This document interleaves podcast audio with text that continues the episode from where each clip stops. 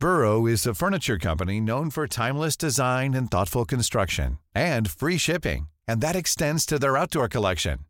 Their outdoor furniture is built to withstand the elements, featuring rust-proof stainless steel hardware, weather-ready teak, and quick-dry foam cushions.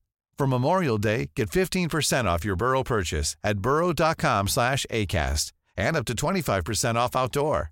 That's up to 25% off outdoor furniture at burrow.com slash ACAST.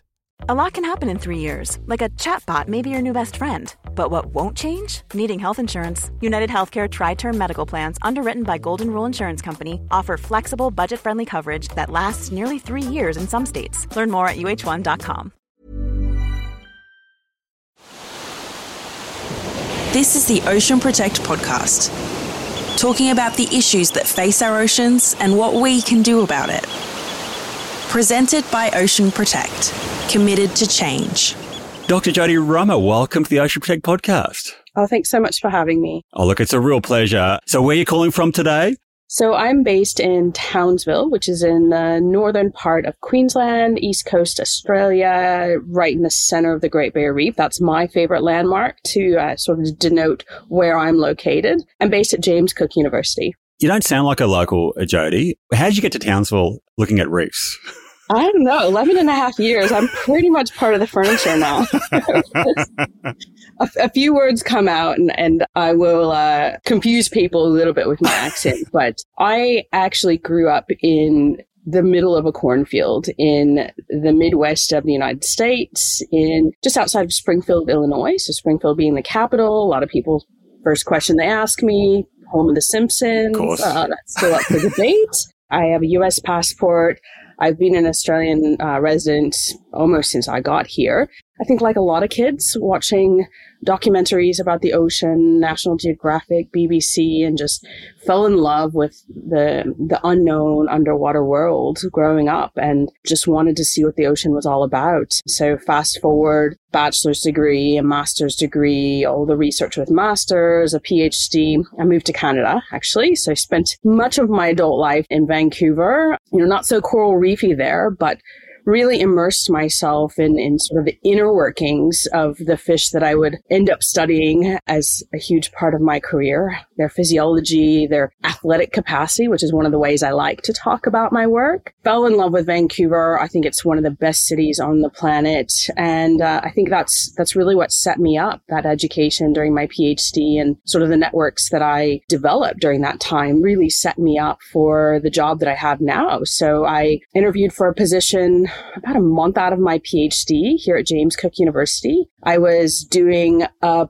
postdoc at the time in Hong Kong and working with some really interesting, fully transparent fish called glass catfish and had thought, oh, wow, this could be my dream job, James Cook University, but am I really ready for like the big job yet? And yeah, I, I started my position in August of 2011 and have just been really building my career and my research program um, here based on the, the Great Barrier Reef at James Cook, as well as some other locations around the Indo-Pacific, Indonesia, Papua New Guinea, and really making a life for myself here in Townsville. It has to be said, it is an incredible career. And a lot of people, at least at some stage of their life, aspire to be a marine biologist. Uh, and, but you are the big kahuna. You're, you're, the professor of marine biology at James Cook University. Look, you're very prolific. Like normally we try and do, like at least one of us tries, tries to do a lot of research in the preparation of these uh, podcasts. I let the uh, listeners speculate as to who it might be, uh, whether it's Jeremy or myself. But you are so prolific. It's almost,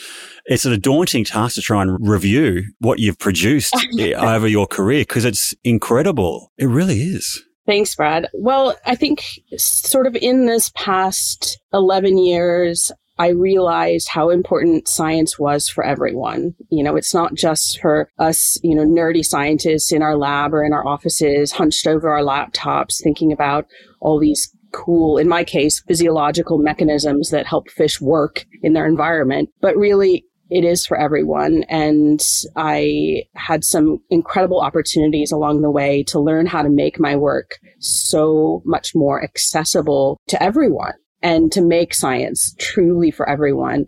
And you know, with a lot of the implications that my research has in terms of conservation and preserving biodiversity and you know, as I, as I said when I was probably six and wanted to, you know, first be a marine biologist, saving the planet, it's the general public, the taxpayers, the people that have voting power, the people that are in those legislative and policy making positions that are going to be able to help us make that difference. So um, that, that became very important for me. And that's part of why I do the science in the way that I do. It's a really great point because historically scientists have been, you know, I guess stereotyped as stand in lab coats in a lab, do the occasional published paper in a, in a journal that very few people, uh, at least from the Joe public perspective, will read. But you obviously put yourself out there in the public sphere. And obviously this is one example, like on, on a podcast. And there's a lot of podcasts and various news articles of yourself. And we could talk about almost any one of about 30 different topics I've seen you have commentary on, but can I just pick one for a sec? And I, am really keen to geek out on the athletic awesomeness of fish. Just very quickly, I got this out of one of you, and I'll include it in the link in the show notes. It was, uh, I think it was an ABC News article that uh, you penned. It really is incredible. Can we just compare, for example, Michael Phelps versus versus fish for for at least a minute? Poor Michael Phelps doesn't have a chance. Yeah. So let's talk about speed for a sec. So Michael Phelps, fastest swimmer of all time, compare that to the fastest fish? First of all, we have to correct for size. Okay. So, you know, some of the fish that we study are little Nemo hatching right from the egg. And what's really cool about the little Nemo that hatches right from the egg is that they are that amazing pretty much right away. So, yes, they're like a grain of rice, but 20 body lengths per second. Incredible. That's really fast. That's really, really fast. Over 20 body lengths per second. That's how we are able to compare a little hatchling Nemo to, you know, the machine that is Michael Phelps or, you know, pick any other elite yeah. athlete on the planet. That was a really fun piece to do with the ABC. I was doing a residency with ABC and Radio National down in Sydney. And, you know, speaking of one of those opportunities to just make science fun. Yeah. And that was it. I tweeted it a few times. Phelps never commented. you know, he's kind of like, you know, hanging his head in shame that, you know, Nemo beat him, but it's quite incredible. And the reason that we think, you know, from all of our research that such as a, a larval reef fish, they need to be so efficient and, and so fast, really, from the get go, mm. from hatch, is because they spend at least a couple weeks of that time right when they hatch in the pelagic environment. And so the pelagic environment is like the open ocean, you know, there's big, vast expanse where they are trying to eat as much food as possible. They're trying to grow as much as possible. And they're just really trying to, to bulk up and develop as quickly as they can because soon they are going to undergo metamorphosis, you know, like the caterpillar to the butterfly. And they're going to change their body a little bit to look like what they would look like as an adult. And that corresponds to when they settle onto a coral reef. And then that's their home for the rest of their life. So they've got this like party time out in the pelagic where they have a lot of stuff to do. So it makes sense that they have to be pretty efficient with everything, really, really good athletes. And then find that reef, find the perfect reef at that.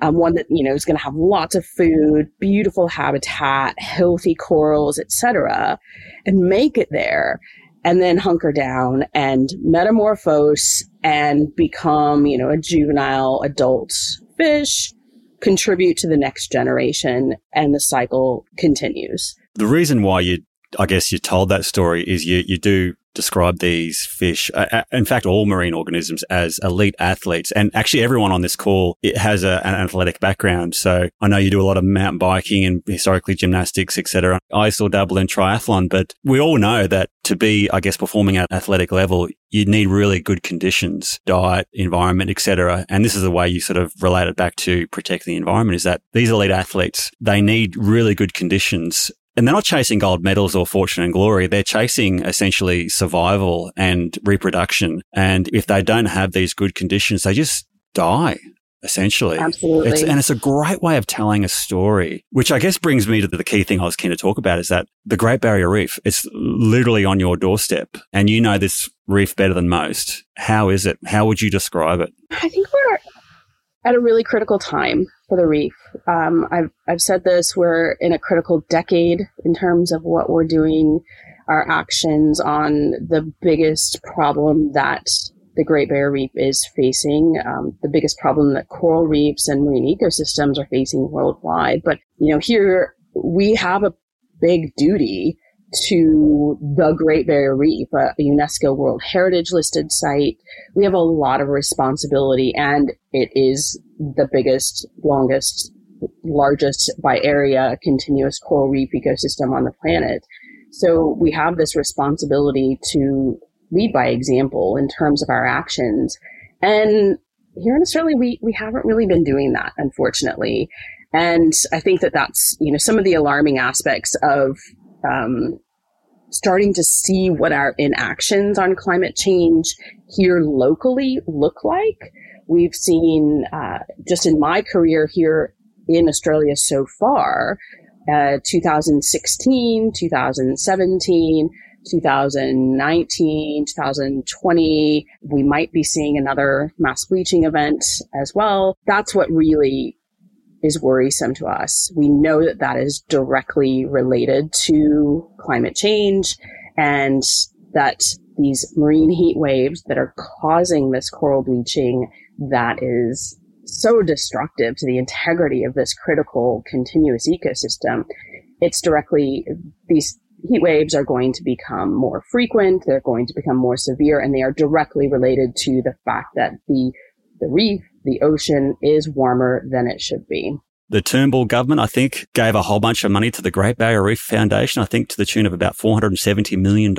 Has that money been appropriately spent on the ground? What concerns those of us that you know have been on the front lines of of this work for so long is that a lot of this money has been earmarked for some of the secondary and tertiary and you know down the list problems that the reef is facing. So water quality crown of thorns starfish um, just other issues and not addressing sort of that elephant in the room in terms of reducing our emissions, reducing our reliance on coal, oil, and gas, and and stop approving some of these new projects that are on our you know environment minister's desks. I like to call it putting band-aids on an arterial wound. They're quick fixes, but they're they're short-sighted fixes as well. Key question is is the reef in danger?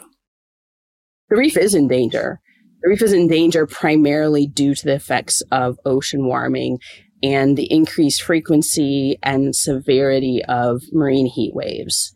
It's compromising the health of coral reefs. We see that with bleaching. We've seen that over and over and over again since 2016. There are a couple bleaching events before my time here, but that's never been seen before in human history. It's directly re- related, directly linked to the increase emissions. The reason I asked that question around is the reef in danger is because there was a, a, UNESCO and another government organisation or non-government that classified the reef in danger, but there was a real pushback from the federal government around putting such a designation on the reef. But from what I understand, the the decision is final. The reef is definitely going to be classified as being in danger. Is that correct? Yeah, the United Nations uh, committee, the UNESCO committee, as well as the IUCN, which is the International Union on the Conservation of Nature, they came out with a task force to the Great Barrier Reef in March of 2022 to see for themselves, to see exactly what's going on and to determine whether the World Heritage Site as the Great Barrier Reef would be listed as in danger. After this reactive monitoring mission that happened in March 2022, they prepared a report. Luckily or unluckily, this was also happening in the midst of the sixth mass bleaching event that the Great Barrier Reef faced. So 2022, the summer of 2022, the end of the summer of 2022, and the first time that a mass bleaching event happened during a La Nina year as well, which again had been unprecedented. So after their report came out, um, yeah, it, it, made for some some sobering reading, even for those of us that are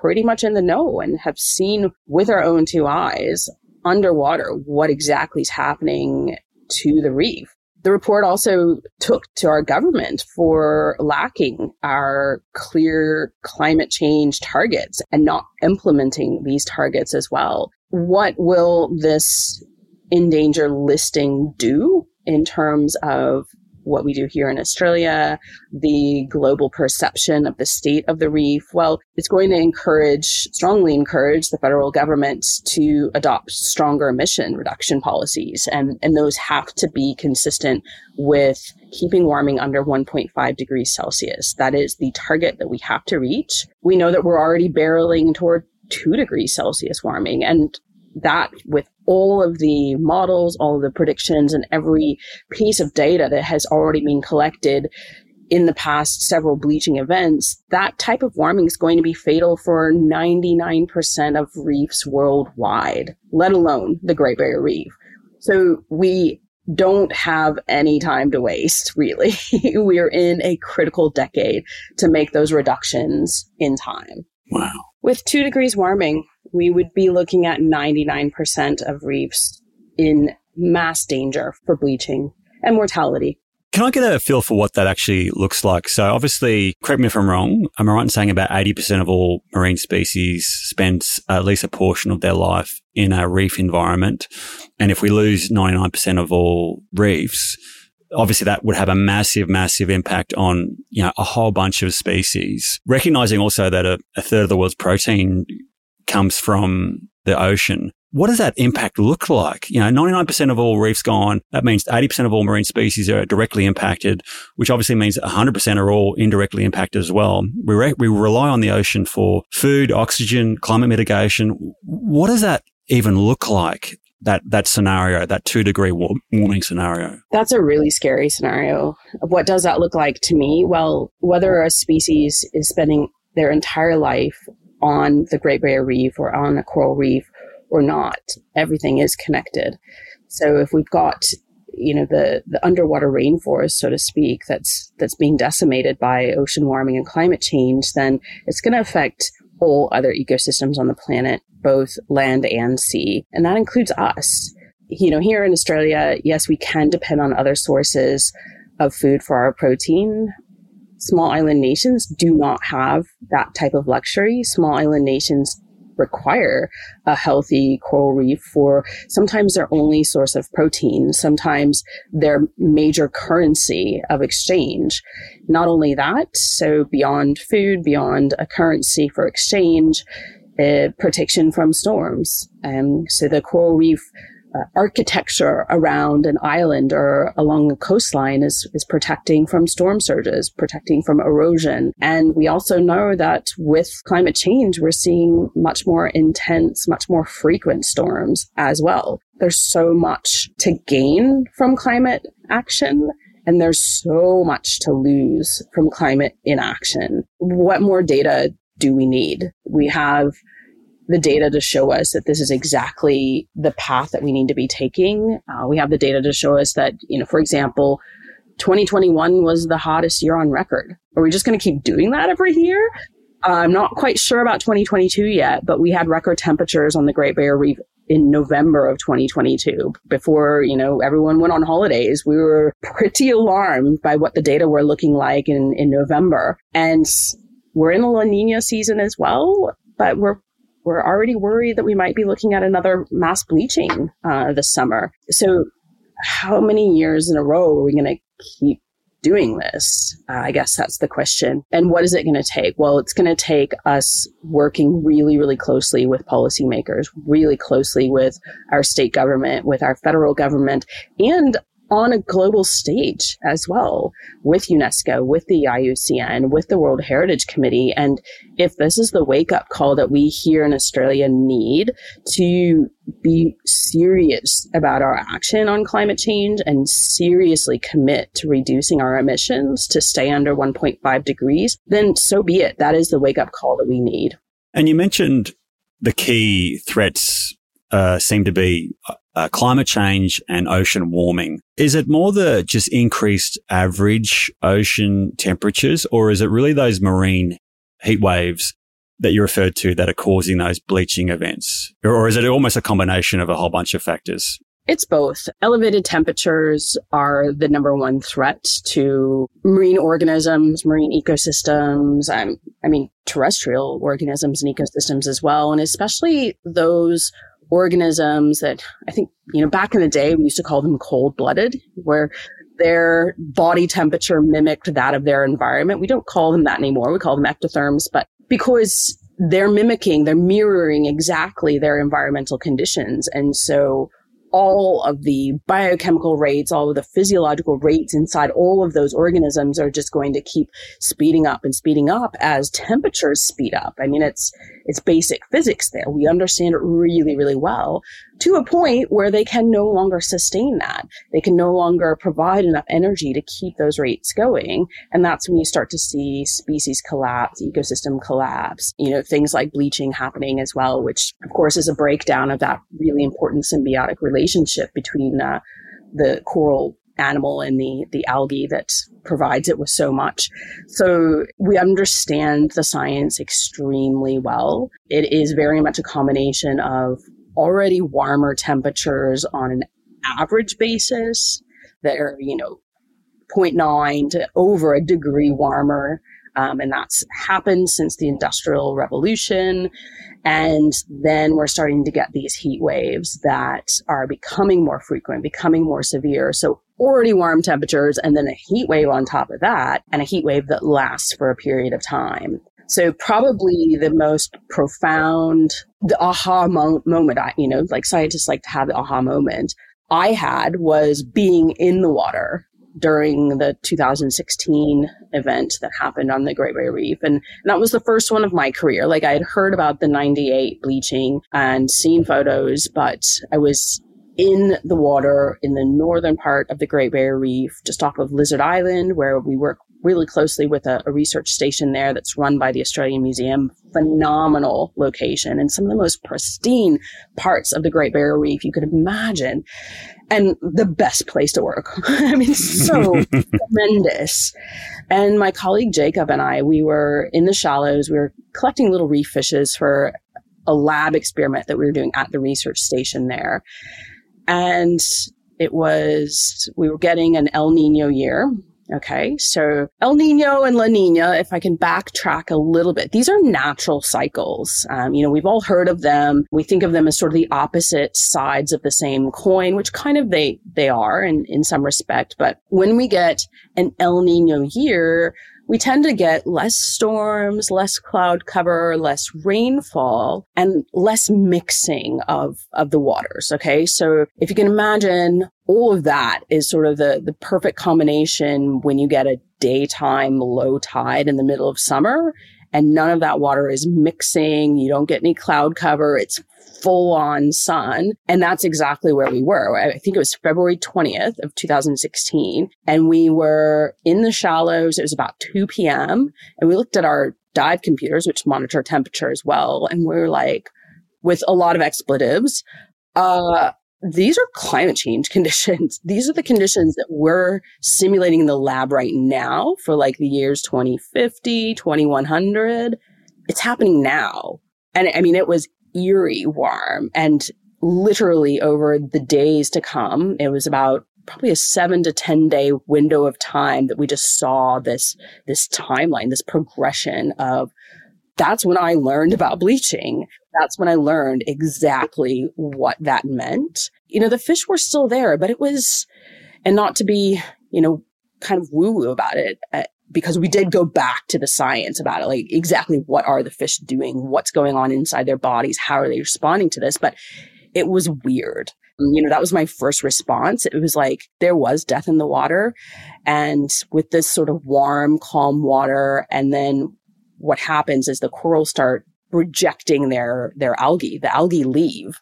And so you get this weird sort of mucus film in the water as well during that. And then the coral and it's it's a little bit of a, a misnomer in that the coral get a little bit fluorescent. So they, they actually look really beautiful for this hot second before, like literally hot second before the bleaching happens. And that's when they lose that algae to the point where they don't have those beautiful colors of the reef and you get that stark white, that bone white calcareous skeleton that's left over of the coral. So it's this weird, you know, stage before the bleaching happens that I think everything's in a really big stressed situation and they fluoresce. And then a day later, you start to get that white and then the murky water and the fish are like feeding on the murky water and feeding on the mucus perhaps. But then like, okay, it's, this is, maybe we've got to get out of here. After that, we published a paper of, I want to say about 20 different biomarkers of exactly what's happening step by step inside these fish when they start experiencing a bleaching event. And the, the timeline of that was pretty amazing as well. But that was my eye opening, you know, watching it happen for the first time in my career and just thinking, it's happening now. We don't have time. We cannot keep simulating the year 2050 and the year 2100 because it's happening today. There's never been a faster or easier way to start your weight loss journey than with PlushCare. PlushCare accepts most insurance plans and gives you online access to board-certified physicians who can prescribe FDA-approved weight loss medications like Wegovy and Zepbound for those who qualify. Take charge of your health and speak with a board-certified physician about a weight loss plan that's right for you. Get started today at plushcare.com slash weight loss. That's plushcare.com slash weight loss plushcare.com slash weight loss. Here's a cool fact. A crocodile can't stick out its tongue. Another cool fact, you can get short-term health insurance for a month or just under a year in some states. United Healthcare short-term insurance plans are designed for people who are between jobs, coming off their parents' plan, or turning a side hustle into a full-time gig.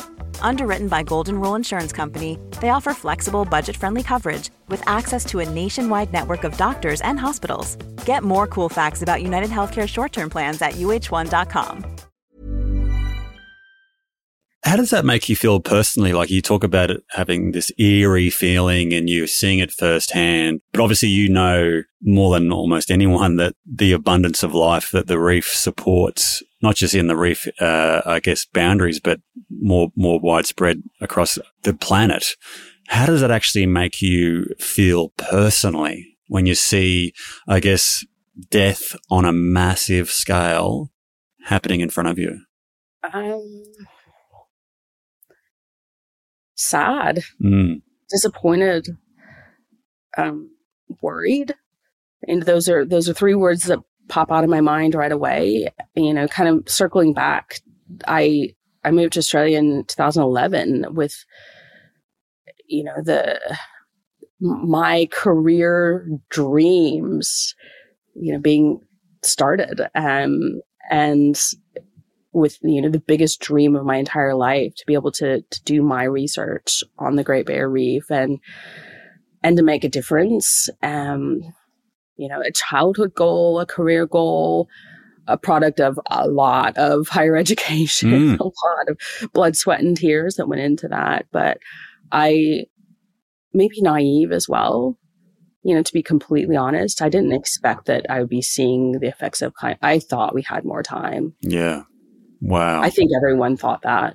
on the topic of time. So fish have been, I guess, I think uh, evolving and on that planet for like 400 million years plus. They're considered, you know, all different shapes and sizes, you know, and obviously the sharks that I know that that's a key passion of yours seem so menacing and resilient and can handle anything. Why can't fish adapt to a change in climate with more hotter conditions, more acidic conditions, recognizing that obviously the climate has changed over the last 400 million years? Yeah, no, that's a great question. The sort of the bony fishes that we see today, uh, they have at least 400 million years of evolutionary history. The, the sharks, the skates, the rays, the cartilaginous fishes, uh, 450 million years of evolutionary history. And they've gone through, you know, five major mass extinctions. They've gone through periods of very high oxygen in the atmosphere and then, and therefore the, the waters, very low periods of oxygen in the, the waters. CO2 levels that you know, we look at the CO2 levels today, then they're alarmingly high. But when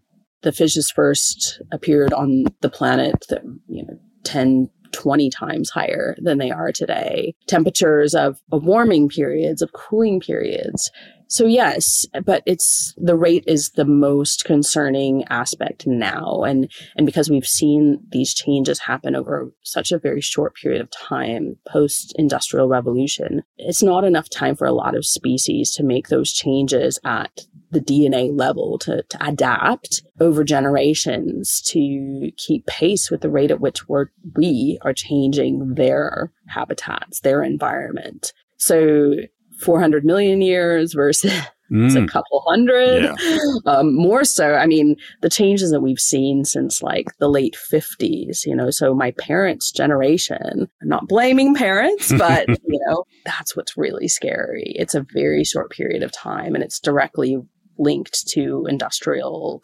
development. So if we look at species like Little Nemo, kind of going back to Little Nemo, well, they lay thousands of eggs, hundreds of thousands of eggs sometimes. And when those eggs hatch, development happens pretty quickly and, and those babies can reach sexual maturity pretty quickly as well.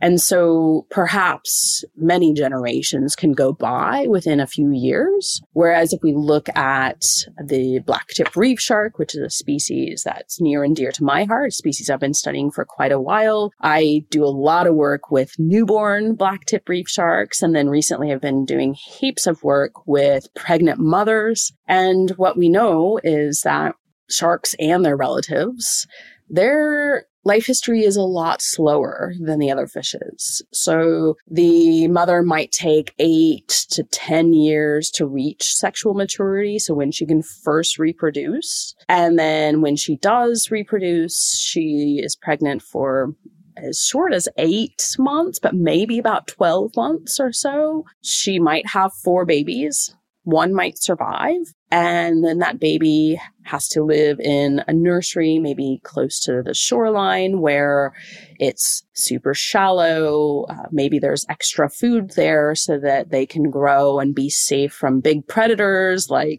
four meter tiger sharks that might happen to be nearby or even large adults of their own species, which is kind of sad, live in that nursery for a period of time so they can just grow as fast as possible. But then they have to go out and into the reef, out into the environment and keep growing and developing until they reach sexual maturity. So you think of another eight years.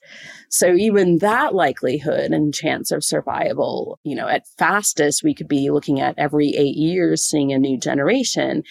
And what have we seen in the past eight years here on the Great Barrier Reef? A lot of changes.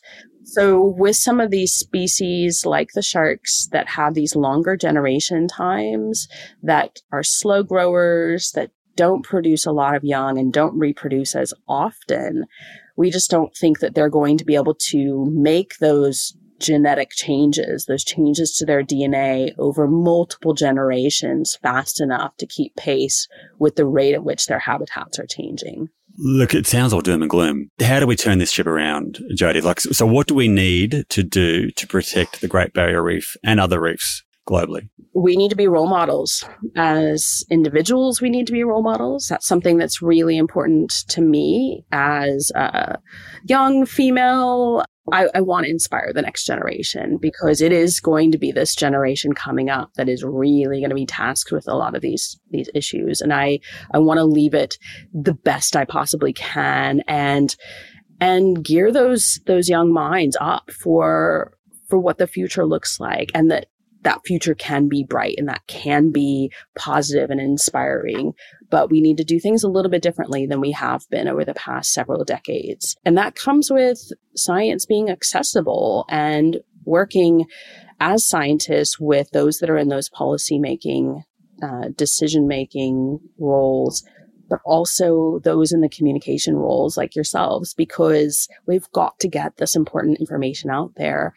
And we've got to, I guess, remind each other about how incredible the in this case the underwater world is we've got to you know keep appreciating those gorgeous documentaries that were what inspired me in the first place to embark on my career because we protect what we love but I think while we might have the buy in about how beautiful nature is and how we are only a tiny, minuscule component, one species amongst trillions of species, but with the power to do either the most good or the most damage. And I'd rather opt for the former. So then it has to be relationships with those policymakers and being realistic and not only just making changes with our own personal lives and thinking about what kinds of changes those might be, but really pressuring our governments to do the same. So, if you were in a position to pressure the government, and I suspect you are as a professor of, I'd like to think you are as a professor of JCU on the footstep of the Great Barrier Reef, what are you telling these politicians or policymakers around how, what we need to do to protect the reef? Well, we have to stop approving any new coal, oil, or gas project. Full stop. Australia will no longer approve any fossil fuel projects. We have to, with that, gear up our economy, gear up our communities to transition to renewables. And that can be win win. We have a lot of potential, a lot of opportunity really there for jobs, for a cleaner planet, and to be a world leader uh, or even a state leader here in Queensland in terms of that transition and what that means to the environment. Yeah, wow. 75% reductions by 2030, 75% reductions from our 2005 values. That's what we know needs to happen. And that can't happen with any new projects on the table. So that's the first step. No new projects. The second step is starting to decommission projects that are no longer good for the environment and getting ready a really, really effective and lucrative from an economical perspective and from a community and jobs perspective plan to to transition to clean energy. I mean, we're the sunshine state here in Queensland.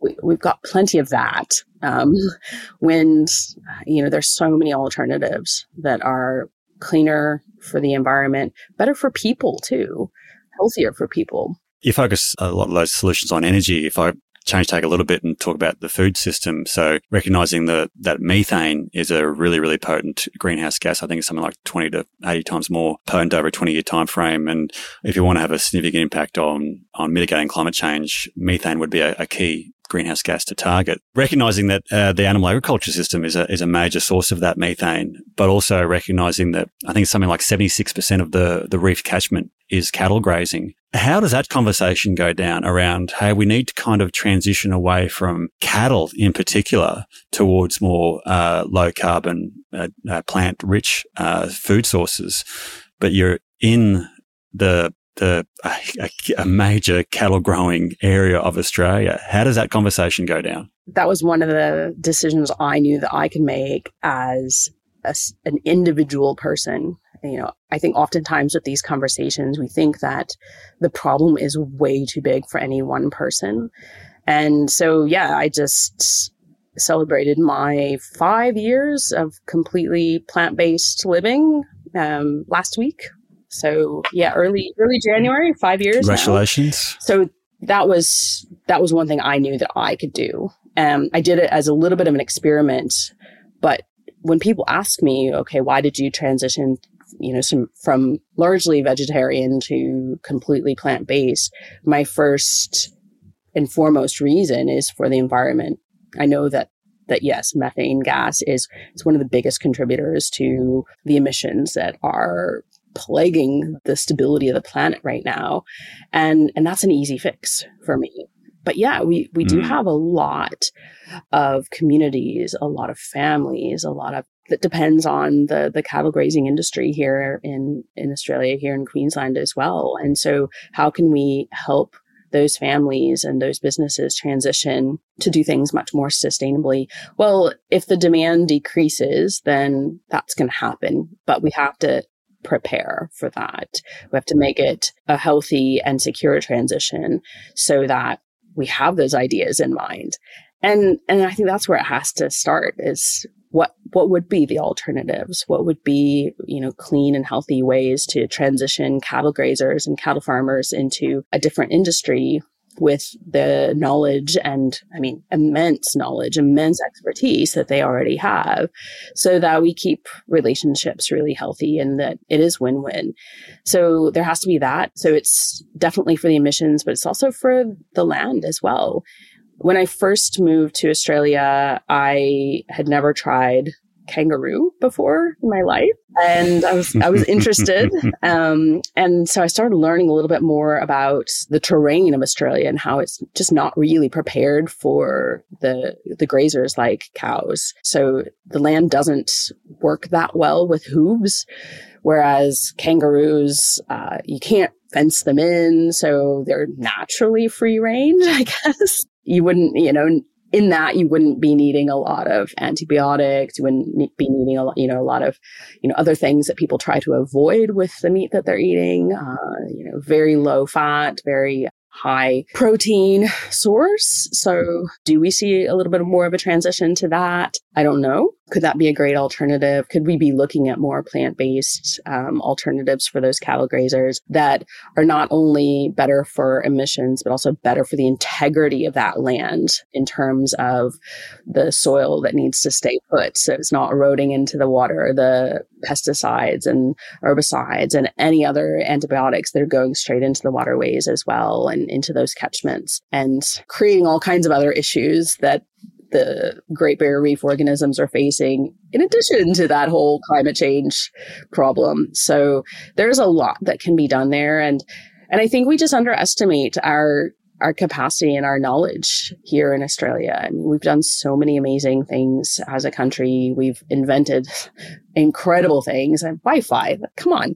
We can do big things and we've got the passion and the resources and definitely the intelligence to do that. So I think you know some some good think tanks there with some uh, solutions proposed. Absolutely. Look, and look, full disclosure, I've, I've been 100% plant based for eight years now. And I know you are still heavily involved in a whole bunch of sporting activities, uh, mountain biking, etc. I still compete in triathlons. Uh, we're, we're, neither of us are fading away uh, to a shadow or protein deficient or energy deficient. Uh, fundamentally, we're the picture of health, if I'm brutally honest. Uh, so we're not uh, deficient in any way, shape or form, but we've got to recognize, yeah, animal agriculture is the leading cause of uh, deforestation, biodiversity loss, uh, one of the, uh, the leading cause of water pollution, and one of the leading causes of climate change. And we can essentially turn all that around in our next meal, like the transition to away from uh, fossil fuel uh, energy systems uh, to re- more renewable. Yeah, it's important, absolutely essential, but that does take time. We can literally uh, change the way we eat in our next next meal. And look, you don't have to go fully vegan like us two, but you can at least act to significantly reduce the consumption of animal products and maybe uh, eat them like a treat, as opposed to two or three times a day, um, which we know probably isn't that good for your health either. So it's pretty simple. But I, I, really, I really struggle with the fact that we know these things. We know we need to transition from non-renewable to renewable. We recognize that we need to transition more to a plant-rich diet. It's been reiterated time and time again in various sort of publications, etc. But our governments has certainly dragged their feet in, in relation to innovating and being leaders in the space. So subsequently, we're sort of not only sort of impacting our environment, but particularly our economy. You know, Australia could be a global leader in renewable energy and other sort of innovations around climate change mitigation and other sustainability initiatives. And we've just dragged the chain. So uh, unfortunately, we're sort of missed a, when we are missing a, a, golden opportunity to, to be a real economic powerhouse in, in, and supporting various industries locally and internationally to transition. That aside, I, need, I know we need to wrap this conversation up at some point and let you get back to your amazing work. But I, I'm keen to know, are you optimistic about the future? Are you optimistic we can actually turn the ship around and actually help uh, protect our reef environments, particularly the Great Barrier Reef? I have to be optimistic every day. Sometimes it's a struggle, but every day I have to make that decision to start my day with optimism. And even if I'm just doing one thing and getting one thing done today that's going to make a difference. And yeah, I mean, today, a, a big part of that is, you know, really enhancing my, I guess, image by my communication and, and getting messages out there um, through this podcast, through some other avenues that I work with, um, you know, writing for the conversation and, and such that will help me maintain my optimism. It's hard, uh, but I think that we definitely have a chance um, if we can embrace this critical window and we can remember why we're doing this and think about what is most important.